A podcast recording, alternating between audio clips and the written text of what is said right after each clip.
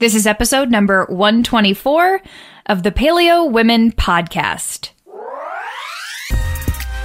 Welcome to the Paleo Women Podcast. I'm your co host, Noelle Tarr, a nutritional therapy practitioner and a certified personal trainer.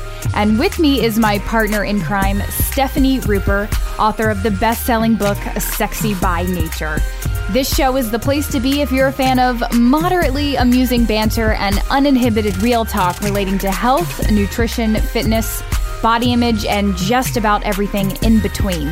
While hanging out with us, please remember the information on this podcast is intended to provide helpful and informative material and should not be used in place of medical advice or treatment. Now, let's have some fun. Stephanie is back. Ta da! Everybody's like, ugh. Dang it. No, I, am pretty sure everybody's happily really. Although Scott was great. Um, Scott was amazing. It was a great, you know, stand-in for you. But um, we missed you, Steph. We missed you. Yeah, just to be clear, y'all, it wasn't like, oh, Noelle, I can't talk to you this week. I don't want to. Noelle was like, I'm having a guest on at this time, and if you can't make it, bye. That's sort of how it went down. Uh, I had been trying to coordinate with Scott for a long time. So once we had this time and you're like, oh, by the way, I need to do a different time this week, I'm like, wait, no. um, and if all of you didn't know, we are trying to get in as many podcasts as possible. so um, before I go for leave, which will currently be right now as this podcast airs, I will be into whatever. I'll be sleeping. Um, no, I will be. no, you won't. Maybe at three o'clock on a Wednesday. Um, I will be. Uh, I will be not podcasting. That's all I know. So, so yeah. So, but Stephanie is also very important, and so it doesn't surprise me because you know, getting your doctorate is not a very small thing. So, we let it slide. this time. Thank you. How was the I meeting? Appreciate your forgiveness. Um, it was really good. I'm going back for another meeting tomorrow. So yesterday I had dinner with my supervisor. Ooh. And yeah, and we ended up um, I ended up finding out that he's actually leaving Oxford next year. He's relocating to the University of Pennsylvania, which is a great move for him. It's a tenure track position at an Ivy League school. Great move. Um, he is going to be able to continue to be my supervisor while I stay at Oxford. Oh wow. So yeah, big relief for me because uh, for a lot of reasons. One, he's just he's fantastic. You know, typically when you're in a grad program, I know a lot of our audience is or has. Uh, it's really hard. Like your supervisors are really busy. You know, it's really mm-hmm. hard to get them to pay attention to you. You have to pester them a lot, write a lot of very like self-deprecating emails. Uh, but my supervisor is just uh, empathetic and kind, and also brilliant. Um, so yeah, so we got that news, which was really great. Dinner with him was just fabulous. You know, it's it feels important to me to spend as much time with him as I can before he leaves. Um, so yeah, that was in Oxford yesterday. I found out that Oxford is going to give me a small scholarship for next year, which is a nice gesture. It's definitely not going to cover tuition. Um, I don't know how much I've talked about this on the podcast before, but I came into a grant that was funded for two years, but not for three, and my program is three. And so I asked Oxford for more money, and they're like, "Well, you signed a waiver when you came in saying that you were fine with your current financial situation." I'm like, "Crap." You know, like, mm. I, of course, I'm, you have to sign the paper if you're good if they're going to let you go to Oxford. So of course, I'm going to sign it. Like, right. what am I going to? Yeah. I'm not signing this. Yeah so they're going to give me a small amount of money, 10% of tuition. Um, and the rest, I guess, I will um, just use our presumed forthcoming fame to pay for. yeah. Yes.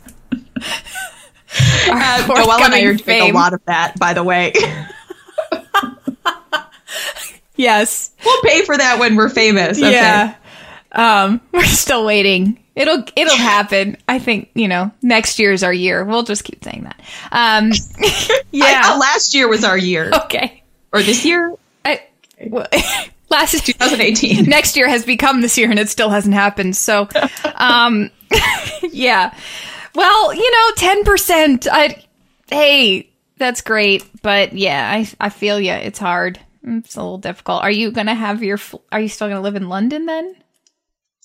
I am. If you know, there was talk in the air about whether or not I would be able to step into my supervisor's shoes part time. Oh, right.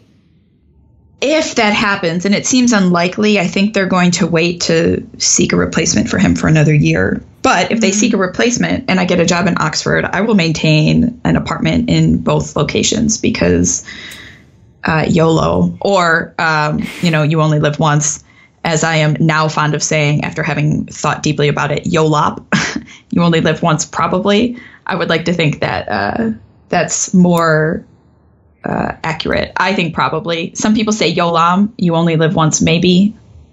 I encourage you to start using this acronym. yeah, I'll I'll write that one down. no, well, it's like just go, just go. I'm bringing Scott back. Bye, Scott. Where are you? um, good. Well, good. Yeah, I, I would like you to live in London because I think you're a much happier person when you do. I am. Yeah, that's I important. Am. That's important. How are you? Hey, I'm good. I, I'm, you know, preparing for birth. Super exciting. Had a breakdown earlier this week, and I think it's just because it's sort of overwhelming, and I like to be prepared and pretty. I'm pretty, you know, uh, on top of things and and like the details and like to be like all my T's are crossed and I's are dotted. Uh, but there's a lot of things that haven't been. So um, I. Uh, which is wonderful, but I've had to go to these birthing classes and I have like six or seven things to do and they're all like two and a half hours each. And so it's just like kind of draining and it sucks the life out of you. And I think the more you, and they show you all these videos, which is great and it's cool and fine, but they're like from 1985.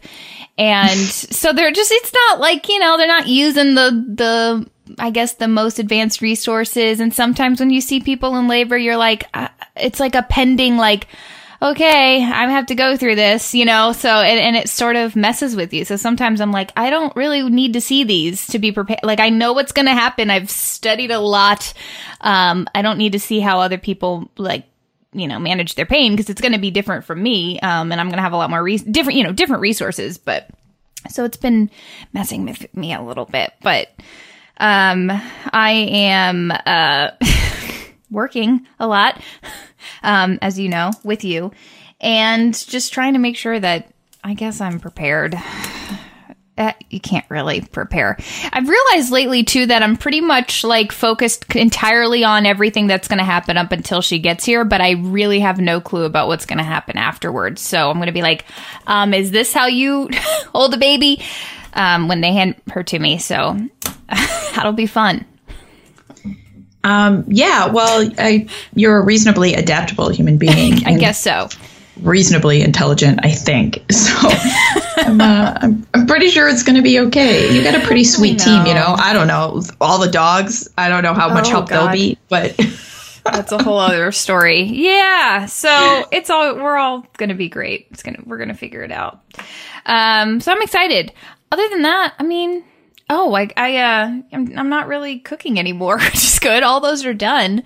Um, so, good. Yeah. Good. Yeah, My guilt is allayed. Yeah. Great. well, yeah. and now, uh, working on fitness things. So, so that's been fun. I spent a lot of months working on fitness things for with Strong from Home. So I feel like that's a little bit more in my wheelhouse. You know what just popped up on Facebook and this is what I was thinking about when I wanted to tell you is uh, in 2011, this will show people where I've come, how far I've come. In 2011, you know how Facebook does those, mem- those memory things? Yes. And they popped, one popped up and it said, I just, this is me posting, I just peeled a sweet potato and an apple for the very first time. I feel so domesticated. That is what I had said. and, and, it made, I was like, are, what? Really? Like it it was hard for me because i was already married at that point but like i had really never peeled a sweet potato or an apple. Like i just it i i didn't grow huh. up cooking. I you know i just didn't it wasn't my thing. And so it was very interesting for me to like post that. And then people were commenting. My mom's like oh i'm so proud of you or something you know because moms are great and they're like super encouraging and I said something. She said, Did you do this with a knife? I know you hate knives. Because, by the way, I had a phobia of knives growing up. And I said, uh, No, I actually bought a peeler. so, like, I had just gotten a peeler. So that's how far I've come. And, you know, the last there's no it's no secret now, but the last mm, 4 months have been like studying the art of, you know, cooking and and culinary things and so gosh, I can't tell you how many, you know, sweet potatoes I've peeled now, but um, I have such a better understanding. I think, you know, especially when you grow up not eating meat and stuff like that, you just don't, you don't engage with it a lot. And so you, you, it's hard. It's a challenge to be like, you know, I know how to cook by feel, but how do I just describe this for others? And so I've done a lot of studying for, in terms of like, you know, just how to even cook things properly, not overcook them, how to, you know, what terms to use and stuff like that. And so, you know, people look, I, I had this happen to me a lot, you know, especially I think with us being a little bit more in the public eye, so to speak. But a lot of people will say like, you know, they, they think you, you were born this way, you know, like you came out of the womb cooking completely and having your, your health issues figured out and all that stuff. But it, it's really insightful to look back, you know, five, six years ago. I mean, I, I am the way I am and developed the tools and the skills and the knowledge that I have very incrementally and over a, quite a long time time period. I mean, it's been years and years and years. So, so we all have a starting yeah. point. I recently had a memory pop up. I rarely see them, but I had one come up, and um, I was thin as a rail. You know. Oh, oh, and today I saw something you and me at PaleoFX two years ago. Yeah, I saw that. Which, I was like, does that not feel like forever ago? It does. I feel like we we were like two different people that I that was not the first time we ever met, but it was really the first time that we hung out like pretty extensively. Yeah. Right? Yeah. Mm-hmm. Feels like forever ago. I can't wait to be at PaleoFX with you next year. You're coming. you can sleep okay. on my couch. Whatever whatever hey, house we rent, you're gonna sleep on the couch. Um, okay. Yeah, you're coming. It's gonna be exciting. Okay. So and you get to hang out with Stella. I mean, hello. Okay. Yeah. um, yeah, so that popped up. So anyway, so you're saying there's something else that popped up? Oh, yeah, I was just thin as a rail, you know, like back in my days. And I remember that day specifically going out to eat with a friend mm. and being like, well, I guess I'll get seaweed, you know? Oh my gosh, like, right. Yeah. And uh, here I am sitting here. I for the last week. It, um, everybody knows I was uh, vacationing in France. I think, and I had like two baguettes a day, two, not one, two. That's awesome. And I was like, "Woo, okay," you know. And it's just it's really remarkable, and I'm I'm very happy that mm-hmm. I have um, sort of gone back to um, eating and being a little bit squishy. squishy squishy. Yeah. um, that's great. My husband said that he had emailed you and was like, Yeah, I've always wanted to go to France, but I can't remember what he said. He said something like, Oh, he said, What are you doing in France? And you said, Meeting boys and dancing or something. And he's like, I've always want no, I think he he said that. He said, I've always wanted to go to France, but it's not it's not gonna be for meeting boys and dancing. I don't even know why you guys were emailing. He's like, I just said this to Stephanie. I was like, okay. why are you emailing? For money. Okay. I'm like, why are you talking to Stephanie so regularly? Um, because money. finances. Yeah. So sounds like I'm, sounds like we're doing some sketchy things. Uh, no, I'm not, we're not like paying Stephanie or she's not paying us to talk I good about her. Let me come she, on the podcast. yeah, that's what it sounds like. So this week uh, we're gonna pay it's four hundred dollars for to make an appearance. Um, not so much. So any other announcements? Because we have some fun questions. I think you know we don't ever talk about carbs. We should probably talk about carbs today and some other some other things. So I don't know if you have any other uppy dates. Uppy dates for coconuts and kettlebells and Robbie Wolf. Robbie okay. Wolf. Um, oh, no, folks. thank you. Can we questions, please? We, we can questions. This podcast is brought to you by Sunbasket, one of the resources I've become dependent on as life has quickly become harder to manage and there never seems to be enough time in the day. Sunbasket makes it easy to cook delicious gluten free or paleo meals in your own kitchen in just 30 minutes or less. You'll get organic, non GMO ingredients sent directly to your door in a nice, pretty little box. And each meal comes with pre measured, fresh ingredients, so there's no waste, hassle, or grocery shopping. And now Sunbasket offers gluten free family meal options, making it easy to customize to your needs. As a special offer for our community, Sunbasket is offering three free meals with your first order. To get this special deal, go to sunbasket.com slash paleo women or check the show notes to click directly on this link. Again, that's sunbasket.com slash paleo women to get three totally free, easy to prepare meals with your first order. Question number one is from Elise. Hello, Stephanie and Noelle. First of all, thanks for letting me hang out with you guys every week. I almost feel silly for saying this, but you both feel like friends. Your knowledge, good values, and general awesomeness has been a great addition to my life. My question to you is about how to approach it when you have fertility problems but do not know why. I've been trying to get pregnant for nine months now without results. I know you have to try a year before you're considered having fertility problems, and I'm trying to think that this can resolve itself and enjoy all the sex. But since I am approaching the year mark, my doctor got me an appointment with a gynecologist in a few months' time. And if I have to use that appointment, I would like to come prepared. What should I ask them to test me for to get the best possible look into what's going on in my body?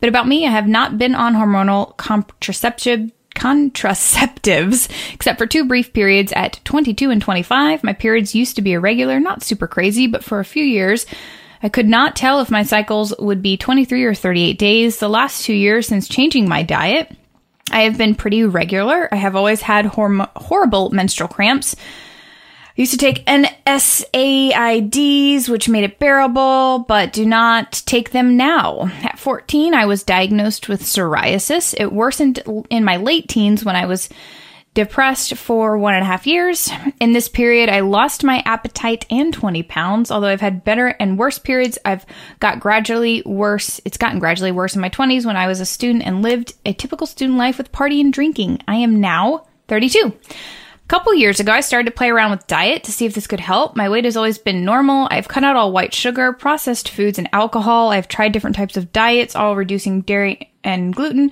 but not cutting them out completely. And then this summer, when I spent lots of time outdoors, I cleared up completely, which has never happened before, but the patches returned gradually in the fall.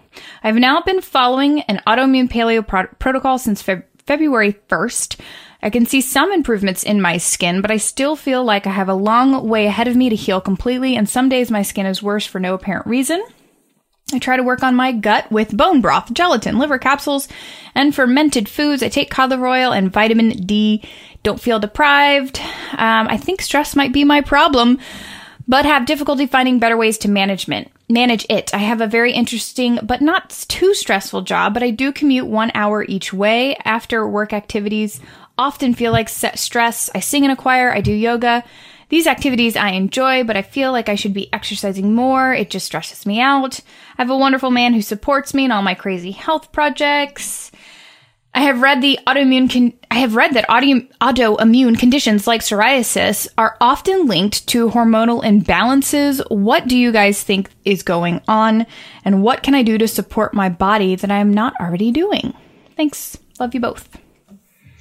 Hi, Elise. I love you too. I would like to start with one observation, and I don't mean, how often do we say this, Noelle? I don't mean to level this observation at you, Elise, um, but I think it's really important for all of us to just like put on the table for considering.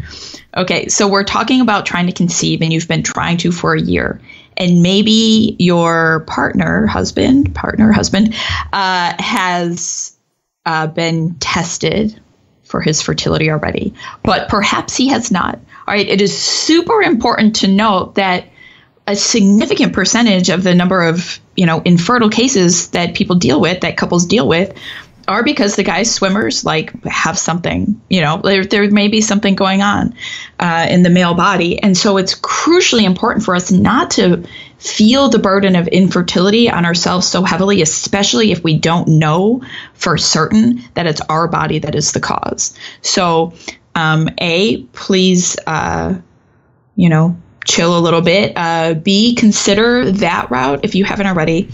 Um, C, I'll talk a little bit about stuff for your body. There's a lot here. Um, I would say, first and foremost, uh, start tracking your fertility if you're not already. You know, you seem to have a pretty good grasp on how long your menstrual cycles are. Um, I think it might be important for you, given that you're irregular, to sort of start paying close attention to when you're ovulating. You know, many women uh, menstruate, but their ovulations are, um, you know, not quite as robust as they could be, or they will happen at different times. You know, if you're irregular, that's almost necessarily the case. So, I would, you know, pay attention to uh, body temperature, cervical fluid, like all that sort of stuff. There's a book. there is a book called Taking Charge of Your Fertility that you can purchase on Amazon. There must be a Kindle version nowadays. Uh, and anyway, it can help you sort of, you know, understand that and then make sure that you're having sex intercourse in the appropriate window and that way I, we're pretty sure like you know you're going to be accounting for a lot of variables there for yourself right? The irregularity might not be such an issue. You may have an underlying physiological you know problem with uh, egg development and what have you. And that's something that your gynecologist can and will look for. Um, but i think the most important thing here is to make sure that you're actually having sex when you're fertile a after making sure that your uh, partner is also fertile. B. Um, as for the link between autoimmune diseases and hormone imbalance, yes, yeah, absolutely. I mean, when you have an underlying condition, an underlying autoimmune disease, that can absolutely set off a bunch of systems in your body, including your hormone balance, right? It can upregulate the amount of stress hormones in your body. Being stressed out, like, absolutely, that will what? um, and you can also you can also find that your testosterone and estrogen and progesterone levels can be impacted. Given that you have experienced some problems with cramping and what appear to be, you know, PMSy type symptoms or what have you, then I would say like, yeah, you may have some underlying hormone imbalance issues, but that doesn't, again, that doesn't necessarily mean that you're infertile. Um, you may want to be tested for PCOS, which can come with autoimmune diseases, but um, I would get tested before, you know, panicking about it. Um, stress, yes, it seems to me it's pretty common for women to have reasonably irregular menstrual cycles and have that be impacted mostly by stress. My cycles continue to be irregular. Uh, if I if my life sort of chugs along at a normal pace and everything is just sort of hunky dory, uh, I will tend to ovulate or whatever menstruate every 28 days.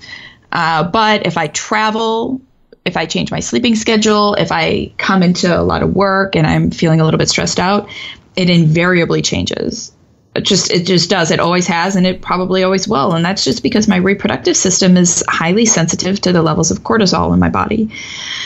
Um, and this isn't to say that i or you can't get pregnant. It just is to say that like yeah it can be impactful. Um, so i think probably the smart thing to do, what I would do is, is try to become a little bit better informed. Um, you know, certain autoimmune diseases can tag along with others. It's possible you may have a thyroid issue. You know, I don't know a ton about other symptoms you, you might have. Um, I think the gut healing you're doing is really great. I'm all on board with that. It may take some time, um, you know, making sure that you're autoimmune protocoling and the like. And also, of course, yeah, get some tests done. The more informed you are, the better off you'll be being able to tackle this. Um, and I, it doesn't seem too impossible to me that you should be able to conceive once you uh, get some more data. But again, I have no idea if there might be some other sort of underlying physiological thing that your gynecologist is going to have to find. Good answers. Great. So I, uh, I will just maybe capitalize or, or kind of compound on that and say, is that a word? Compound? Um, yes. great. I'm glad. Thank you. Uh, and say that, yeah, I mean, it's interesting to me that you have the intuition, Elise, that your, uh, st- like stress may be a, a problematic thing here and that it may be part of the cause. And if you're kind of intuitively feeling that, then I do think that that is worth looking into and worth assessing better.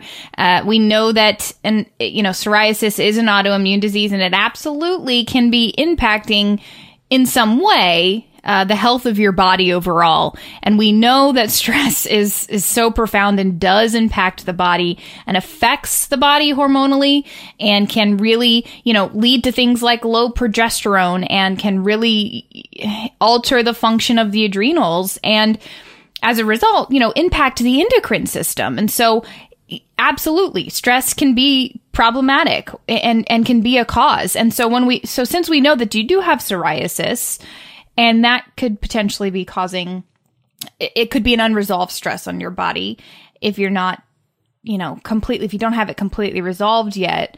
Um, I think that that could potentially be a part of everything. You might have some inflammation that you're dealing with.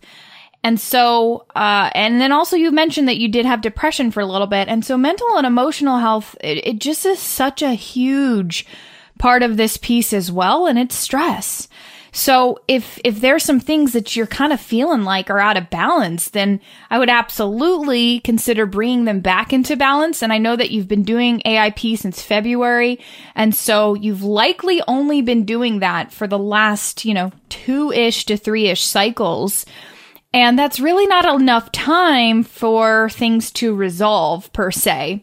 And I do, you know, I'm glad that you're doing the AIP thing, but I do think it would be hugely helpful to have somebody on your team, at like a nutritional therapy practitioner that does have a pretty good idea uh, and thought process around fertility and how that all, you know, how to optimize fertility. I think that, you know, bringing somebody on as part of your team would be huge and awesome and wonderful, especially if they can they can know, you know, they have some sort of knowledge of AIP and how to actually do that and what to look for and all that stuff because it can get really complicated, especially when we're talking about what are the things to remove? How long should they stay removed? What are the symptoms that we're trying to resolve? And then when do we start reintroducing foods? And how can we really heal and, and, and help the gut in the meantime? And I do know that psoriasis is pretty uh, well linked to or uh, can can happen in concert with SIBO, and we do know that it's linked to uh, leaky gut. So we can kind of assume that that's all happening. And so, I if you if you want to kind of take some jump you know, jump start some uh, resolution in your life, I would absolutely recommend teaming up with a nutritional therapy practitioner. Of course, I have my Coconuts Kettlebells coaching team. I don't work with people anymore one on one, neither does Stephanie, but um, I put together a coaching team, which I probably have like eight practitioners now, and they all are um, I'm pretty much they're way smarter than me, so that's great. But they um, they specialize in autoimmune conditions, fertility, that sort of thing, women's health. So um, you can submit to work with the team, and I'll link to that in the show notes. Um, but I think that that would be hugely beneficial. I'm going to link to, or I'm going to put a, a, post in the link to for the show notes of um, an article that the Paleo Mom wrote about modifying paleo to treat psoriasis. I think it's hugely insightful. You may have already read it. It might be why you are doing the AIP protocol now. But um, she really does talk about how, you know, if you suffer from psoriasis, chances are that your gut, your immune system, and your hormones are, um, you know, messed up. And the vitamin D thing I think is really interesting. The more time you spend outside, the more your skin clears up. We do know that vitamin D deficiency is highly correlated with autoimmune conditions in general. And so, it, it, one thing that I would recommend you get tested that might not be something that your doctor recommends is vitamin D, getting that th- those levels tested, and then potentially having you know a higher dose of vitamin D and start supplementing with that. Um, and my last aside here is that nine months may feel like a long time, but it, you're still not like you've kind of already taken on this aura of infertility. And even in the subject line, it was like fertility problems. And I'm, you know, I've, I've been struggling with infertility. You're not infertile. Um, you, you're, you're not struggling with infertility just because you have been trying for nine months and it ha- nothing has happened. That does not mean that you are, are infertile. Um, And so I'd encourage you not to take that on and to still relax and enjoy it and have fun, which is a lot easier said than done. But um, as you're getting to know your body and bring it back into balance and you know, you're working on things, you're optimizing your health. I mean, I want your body to get pregnant at the right time when it's ready to. And if there's some inflammation and stuff like that going on still, and you're still kind of working on your psoriasis and, you know, working on reducing your stress, that's not the right time to get pregnant. So I would absolutely work on, you know, optimizing things right now, still enjoying the sex, you know, learning about your body and when you're ovulating, um, cause that's hugely important. And, and, you know, taking this as a time to just kind of enjoy it and chill.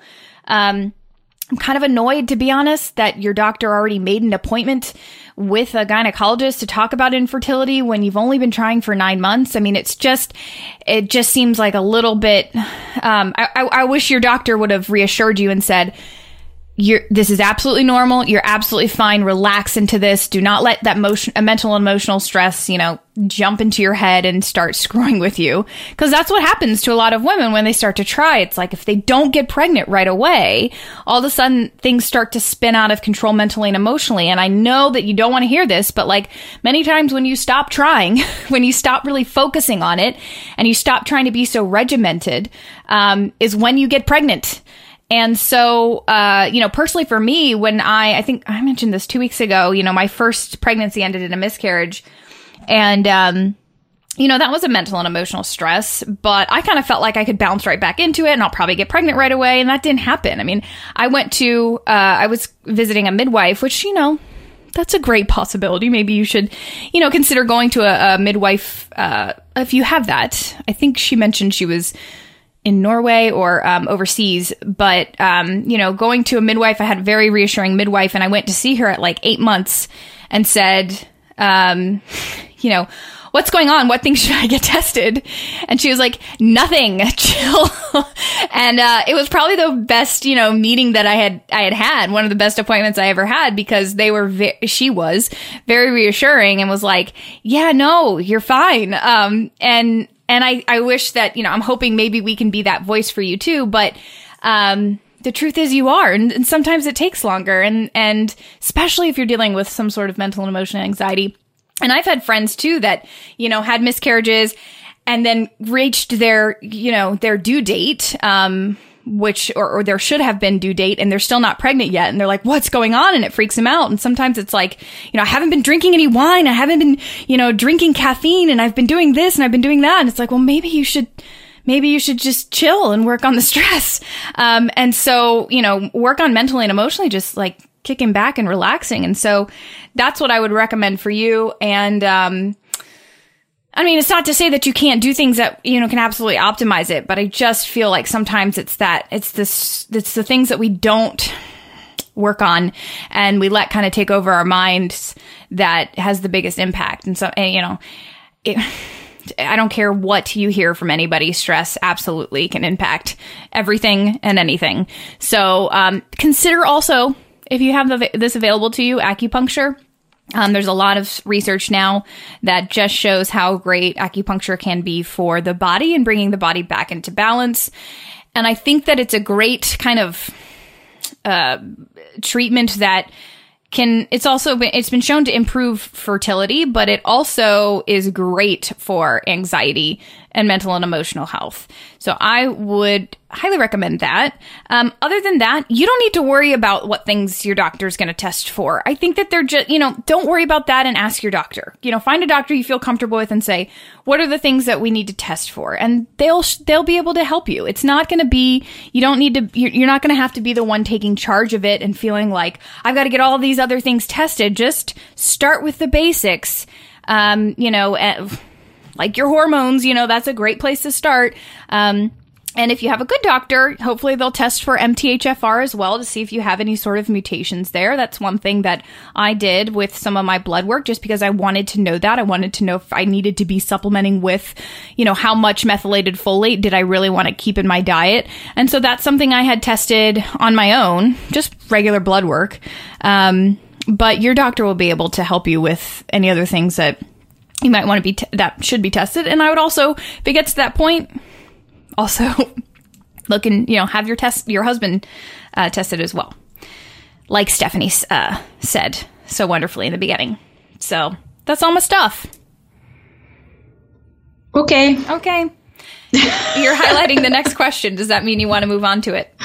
Oh sorry it's like highlighted in pink. Okay, question number two is from Kim.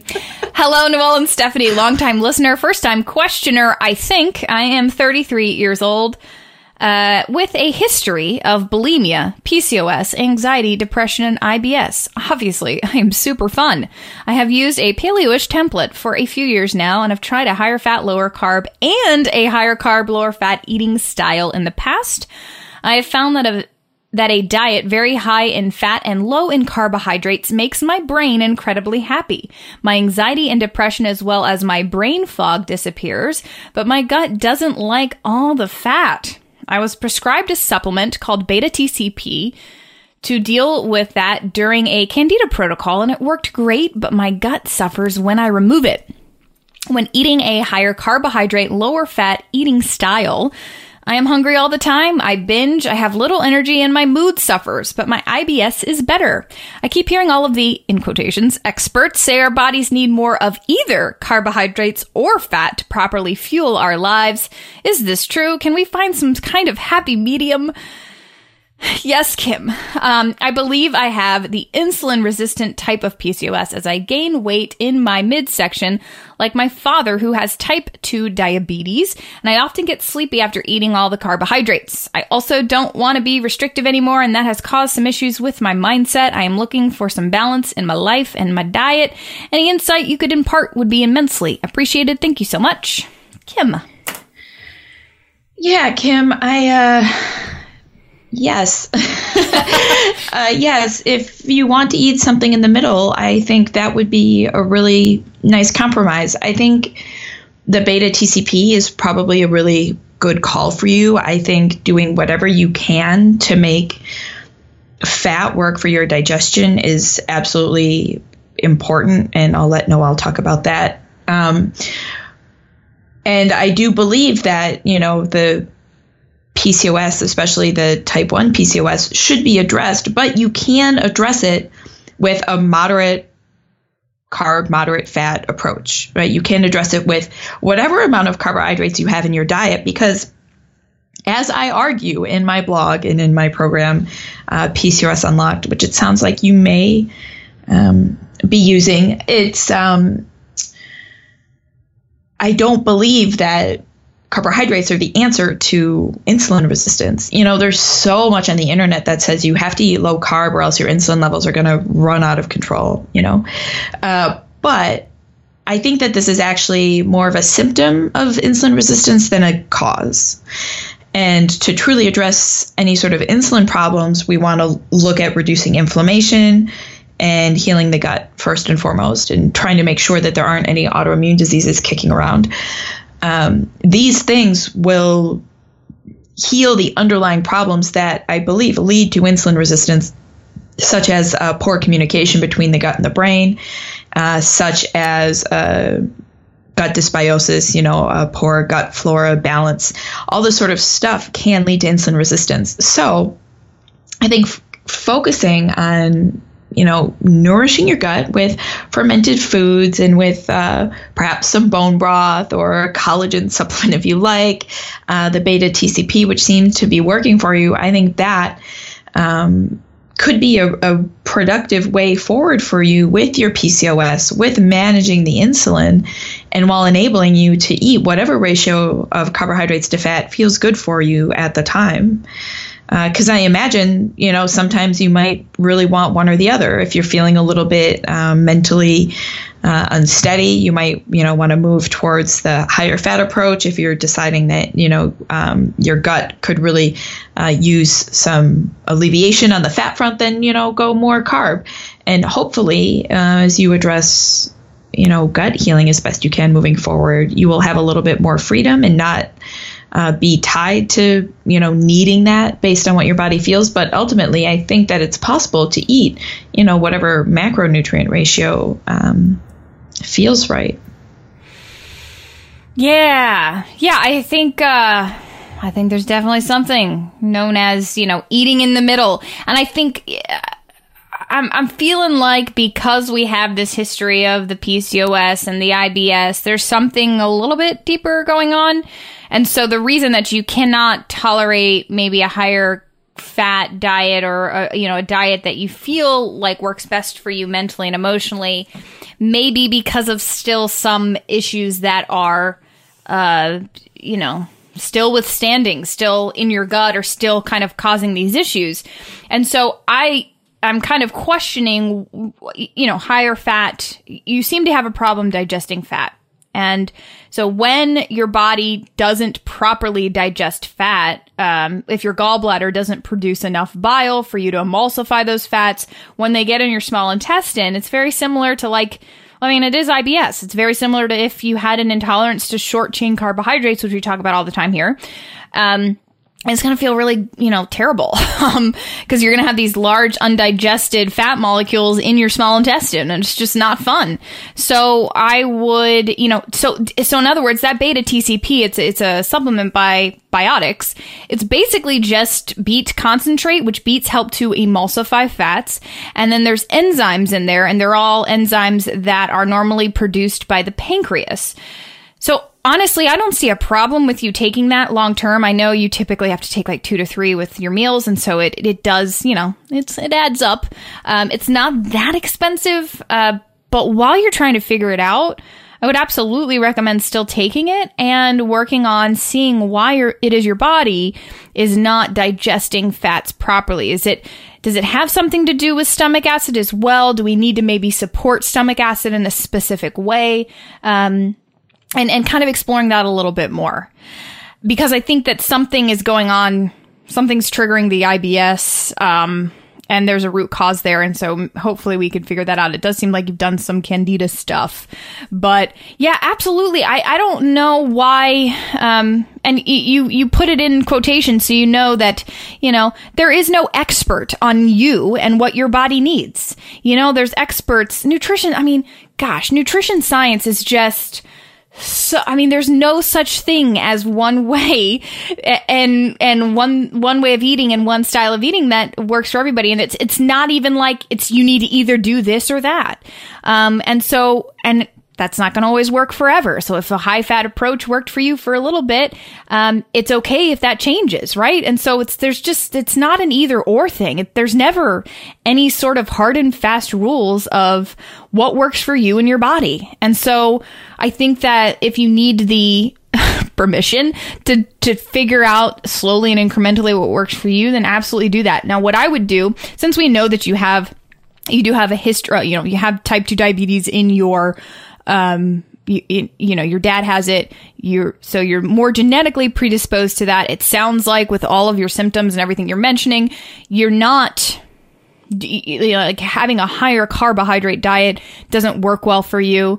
Cool. So what I would do is start with some sort of higher fat, lower carb approach, and then slowly shifting that macronutrient ratio. So you maybe you just increase your carbohydrates a little bit and decrease your fats a little bit while at the same time experimenting with what types of fats and what types of carbohydrates you shift in and out. So it might be that certain fats, so longer chain fats, fats that take a little bit longer and they're take you know they're more process intensive to digest, um, may not may, maybe you know once you have just a, a threshold of that, that's what's causing you the issues. And so maybe you cook only with coconut oil, which has which is a medium chain fatty acid which is typically a little easier to digest. So maybe you switch to just cooking with coconut oil.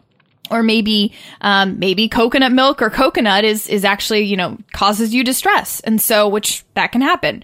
So I would experiment with the types of fats and see if it's, you know, if there's something specific that is tied to your IBS symptoms, I would experiment with the types of carbohydrates that you're eating. And, and if it's, you know, starchier carbohydrates that tend to make you more sleepy, uh, you know, what about fruits? What about an, an apple? What about, you know, berries, stuff like that, so that we can get that, shift that ratio, find your sweet spot, and include the carbohydrates and the fats that work best for your body. And so that's, you know, I kind of see it as a, almost as like a seesaw, you know? And so you have carbs on one side, fat on the other. And where can we find that perfect balance and what should be on each side of that seesaw? You know, we've got apples work great for you and berries work great for you and uh, but watermelon doesn't so it stays off the seesaw and then on the other side you know you have all the types of fats that work for you and so maybe it's avocado and maybe you found that coconut milk causes you distress you leave that off um, and so you know play with it and of course the mindset thing is huge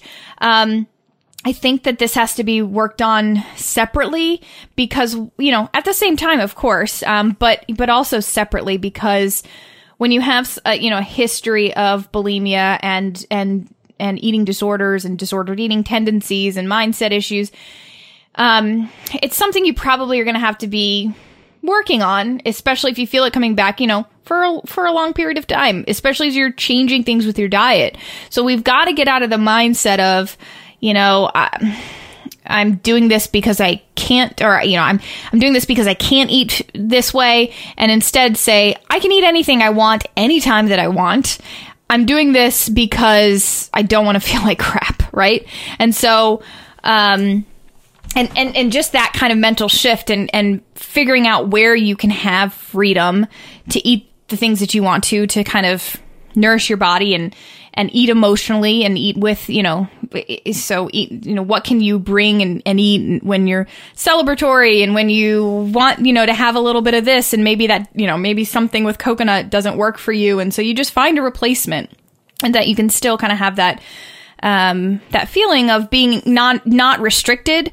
Um, but definitely recognizing that you can't, uh, you know, that there are things that don't make you feel well.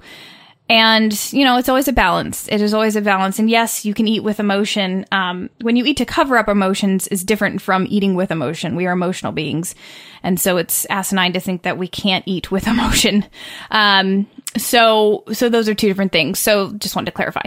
I think, um, I think that that might be a good place to start. I also would say, I mean, it seems like you might have somebody that's working with you. Um, so, but I would say rec- I would recommend eating with somebody. Uh, eating, uh, you could eat with somebody, but I would also recommend working with somebody on the the mental emotional side of things as well, because there's a there's a couple things going on here. So you know we have the digestive issues and we have the mental and emotional issues. I'm telling you what, you can just kickstart your process so much faster if you can team up with somebody and get somebody on your team um, to work through that with you. So we have a brand new offer from Paleo Valley to share with you that we are incredibly excited about. Paleo Valley not only offers grass fed organ complex, a gently freeze dried organ supplement in pill form that contains beef liver, heart, brain, and kidney. They also offer high quality snacks and collagen supplements on their website. Now, when you use the promotion code PaleoWomen at checkout, you'll get 30% off your entire order. You can try their grass fed beef sticks, which are made from 100% grass fed beef, preserved through a natural fermentation process that gives probiotics to the sticks, or their superfood bar, which is made with grass fed collagen. To take advantage of this special deal, simply go to paleovalley.com and use the code PaleoWomen, all one word, no spaces, at checkout. Again, that's paleovalley.com. You can check the show notes for more information. So, last question. Question is from last question is question number three is from Kelly. Hi, ladies. I need to make changes in my life for my health and stumbled across your podcast. I've been listening and love it. My question is, where should I start? I'm exhausted all the time. I drink too much and kind of eat keto, but I cheat all the time. I had have or had surprise. I, I have or had PCOS, but since having two kids, my cycles are more regular, but still difficult. I get headaches often. I have had some bladder issues. I've been depressed since high school and have been on Zoloft for eight years. My fitness level is low, although I do do yoga for three to five times a week. I'm so low on energy, motivation, and focus, and feel pretty disengaged from my life. Where do I start to overhaul my health? Help.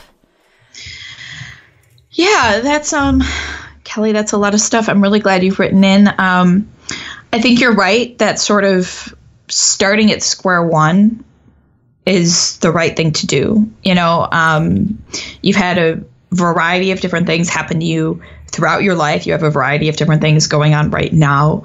Um, and so I would, yeah, I would go ahead and do kind of an overhaul and see what it can do. And then say after a month, reevaluate, say, okay, what symptoms do I still have? What's working for me? What isn't? That sort of thing. And then you can, you know, maybe dial in a little bit more or um, figure out if you want to do uh, something different from there. Um, uh, having uh, been on antidepressants and the like, I think it's really good that you're treating yourself. I also think that they can come um, with certain symptoms. And so uh, you might want to try playing with your meds to see if that can help as well. Now, I would wait, since you've been on Zoloft for eight years, I would wait would stay on it and I would try the dietary changes first and see if that helps. Um, but I just want to throw out there that down the line, you might want to try um, playing with that to see if that can do something for you if, if the food doesn't. Um, how does one start? Uh, well, it how, where you where, where you would like to. um, you know, basically, what Noelle and I recommend is to eat a diet based on like stuff that comes from the earth. so it's like plants and animals uh, in as like natural form as as we can find. And by that I don't mean you have to eat your eggs raw, but I do mean uh, that to get them from you know grass pasture raised animals is uh, is pretty wise if you can afford to. Um, and uh, if you want to go ahead and like be kind of strict about it and just like go cold turkey and say, you know what, like I'm doing this 100%, then yeah, cut out bread, cut out all grains, cut out dairy, uh, maybe legumes uh, if you are feeling really inspired. uh, don't go out to eat at restaurants, eat any fried food. Uh, keep sugar to a minimum and uh, see what happens. You know, it, it could be really nice uh, I would also recommend perhaps taking a vitamin D supplement. Um, and I understand that your fitness is low for a lot of reasons, and that's okay. You know, maybe someday um, soon you can amp up your fitness if your energy feels like it improves a bit. You know, I would start with the food, uh, but research has shown pretty significantly that vitamin D and exercise both are really uh, really helpful for depression and other you know sort of mental health issues and so it is enti- it is possible. I'm I'm not going to say that it's you know definitely probable, but it is possible that making some changes or you know at least being finding a way to get some vitamin D and some exercise into your life could reduce your dependency on um, meds. You know for your mental health. Um, I know that it's all it's all very precarious, and I think more than anything, you should do things that take care of you mentally. You know, um, being disengaged from life, struggling with motivation and focus, I think the very first thing to do is is to try and enhance those. Now, I do think that your diet can help with that. I do think eating well, I do think again getting some sun exposure can be really helpful in your energy, you know, trying to make sure you get high quality sleep, all that sort of stuff is really important. Um, but it may also be the case that you want to start from a psychological angle. You know, how do I find the motivation and the focus and the energy to do this?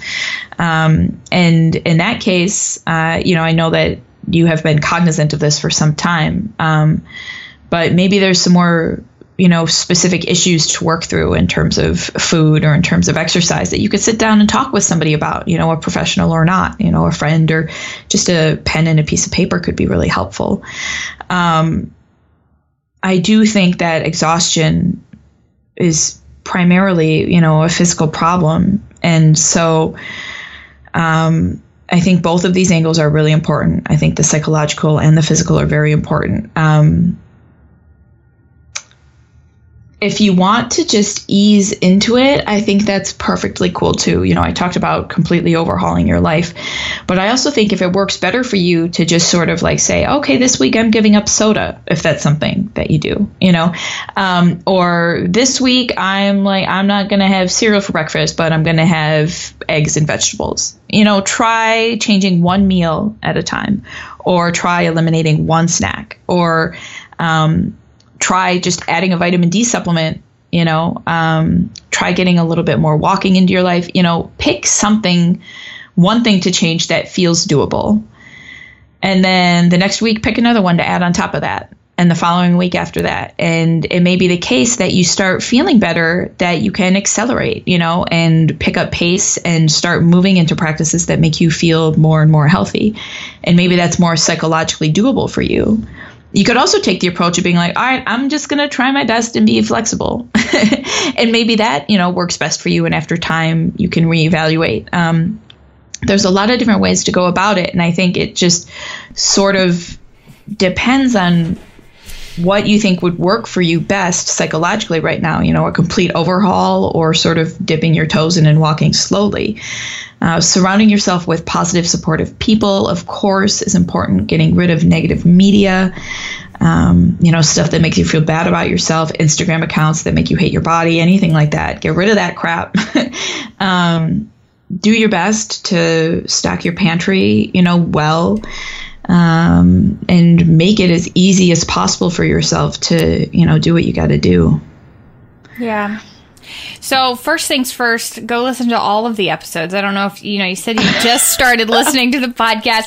Uh, first things first, go listen to all of them, and then save the ones that is like you know hits home with you, and listen to them again. Because I think that a lot of information you can get a lot of information from you know all of the previous podcasts. Because I we can't obviously touch on everything, but I think mindset is going to be huge here, and so you know the number i always think you know when okay where do you start? Um it seems you know it, it feels like you're looking up at a mountain and you've got to climb this mountain. And in reality all you need to do is take the first step. All you need to do is just put your foot forward and that is how you start. And that's it. You don't have to all of a sudden jump and reach the top of the mountain. And so i would love for you to just slowly and incrementally listen to the podcast, start doing some of the things that we mentioned, especially in some of those body image mindset episodes where we tell you how to, how to, you know, create a life that is not centered on any sort of shame or guilt, making you feel bad, making you feel like you need to be somewhere, that you should be somewhere, um, that you should be eating a certain way, uh, especially if it's not working for you. And the reason that I say that is because you're still using the certain language like I cheat all the time. Um, if you cheat all the time, you have the basically what I'm getting is you have this perception that you're eating in a wrong way. You're you're going against what you should be doing in quotations, and that is wrong. And so that's always going to be you know draining uh, mentally and emotionally. And so i don't know why you're eating keto. Um, you know it works great for some people. Some people feel great doing it. It doesn't sound like that's you. So why not just start with change first of course changing your mindset changing some of your language understanding that you don't need to be doing anything that you don't you know there's nothing you should be doing. There is no way of eating that is you know absolute and the best and somehow superior to other ways of eating. So let's just focus on you know what are the foods that you can start eating that are going to make you feel really good and not make you feel restricted and you know eh, incorporate as Stephanie said, foods from the earth, but you know, foods that are nutrient dense and whole and maybe you just start with breakfast. Maybe you just start eating you know eggs and some fruit and a sweet potato or smoothie and you just start there. Like it just it doesn't have to be some big because it seems like you're struggling with motivation and focus. So like just start with one thing you know and and take hold of that. Like stephanie said just stop drinking soda or say to you know this week i'm going to make my own lemon water or something like that or homemade lemonade and i'm just going to drink that with my meals instead of soda. You know, it's just these little tiny shifts can add up to be make such a huge impact. And so what we're trying to do is instead of saying, here you go, jump and you got to get on top of the mountain is like, what can the little thing that I can do that can make an impact on my body, help me feel a little better, help me feel a little bit more energized and a little bit more motivated so that I can take that next step. Uh, if you're a person who needs accountability, I would get somebody on your team. I think this is called Get Somebody on Your Team podcast today, but I would get somebody on your team, especially if um, that makes a difference for you, because that can do profound things. Again, I'll link to the coaching group in uh, my in the show notes. But I think you know if there's somebody or something that you can use, even if it's a friend or something that you can have for accountability, that would be great. But just having somebody guide you through that process and say, "Here's the things you're going to do first, this would be very helpful, especially if you need somebody for accountability. Um, you know, one of the other big things I would say is surround yourself with the things that you need to make the changes and the shifts that you want to. So if that means going grocery shopping and getting a ton of food that makes you feel good, that is fresh, that's wonderful, you know, making sure you have snacks on hand. I feel like a lot of people get tripped up because they don't properly prepare. They don't give themselves the tools that they need. And so then they get to like three o'clock and they're starving and they don't know what to do. And so that, yeah, that's going to happen. Um, so make sure you have plenty of snacks and things around you. And if it's something, if you need to invest in a meal planning service like Sunbasket, like I've been getting those this week and it just is huge because I've been super stressed out. And when that happens, we, it's, it's a lot harder to eat, um, good things, good foods because I don't have the time to prepare it. So, you know, Sunbasket is great in that aspect where it just sends you all the groceries and then you just cook the meals from the cards. Um, and I love it. So, and it's only three meals a week. It's not like it's, you have to do something like that every day, but you know that's a great resources. There's so many other great resources.